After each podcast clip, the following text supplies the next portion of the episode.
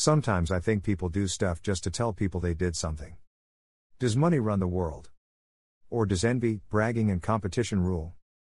Everyone is trying to make it to the metaphorical top. Whatever that is. How do they think I look? Do they think I have money? What do they think of my job? Do they like my friends? Who are they and why do their thoughts matter? TV, music, and music feeds the world fictional goals that rarely can be accomplished. My opinion? Look your reality in the face. Run your race. Compete against yourself to better yourself. Pray. Stay away from negativity as much as possible. Love God. Love family. Love yourself.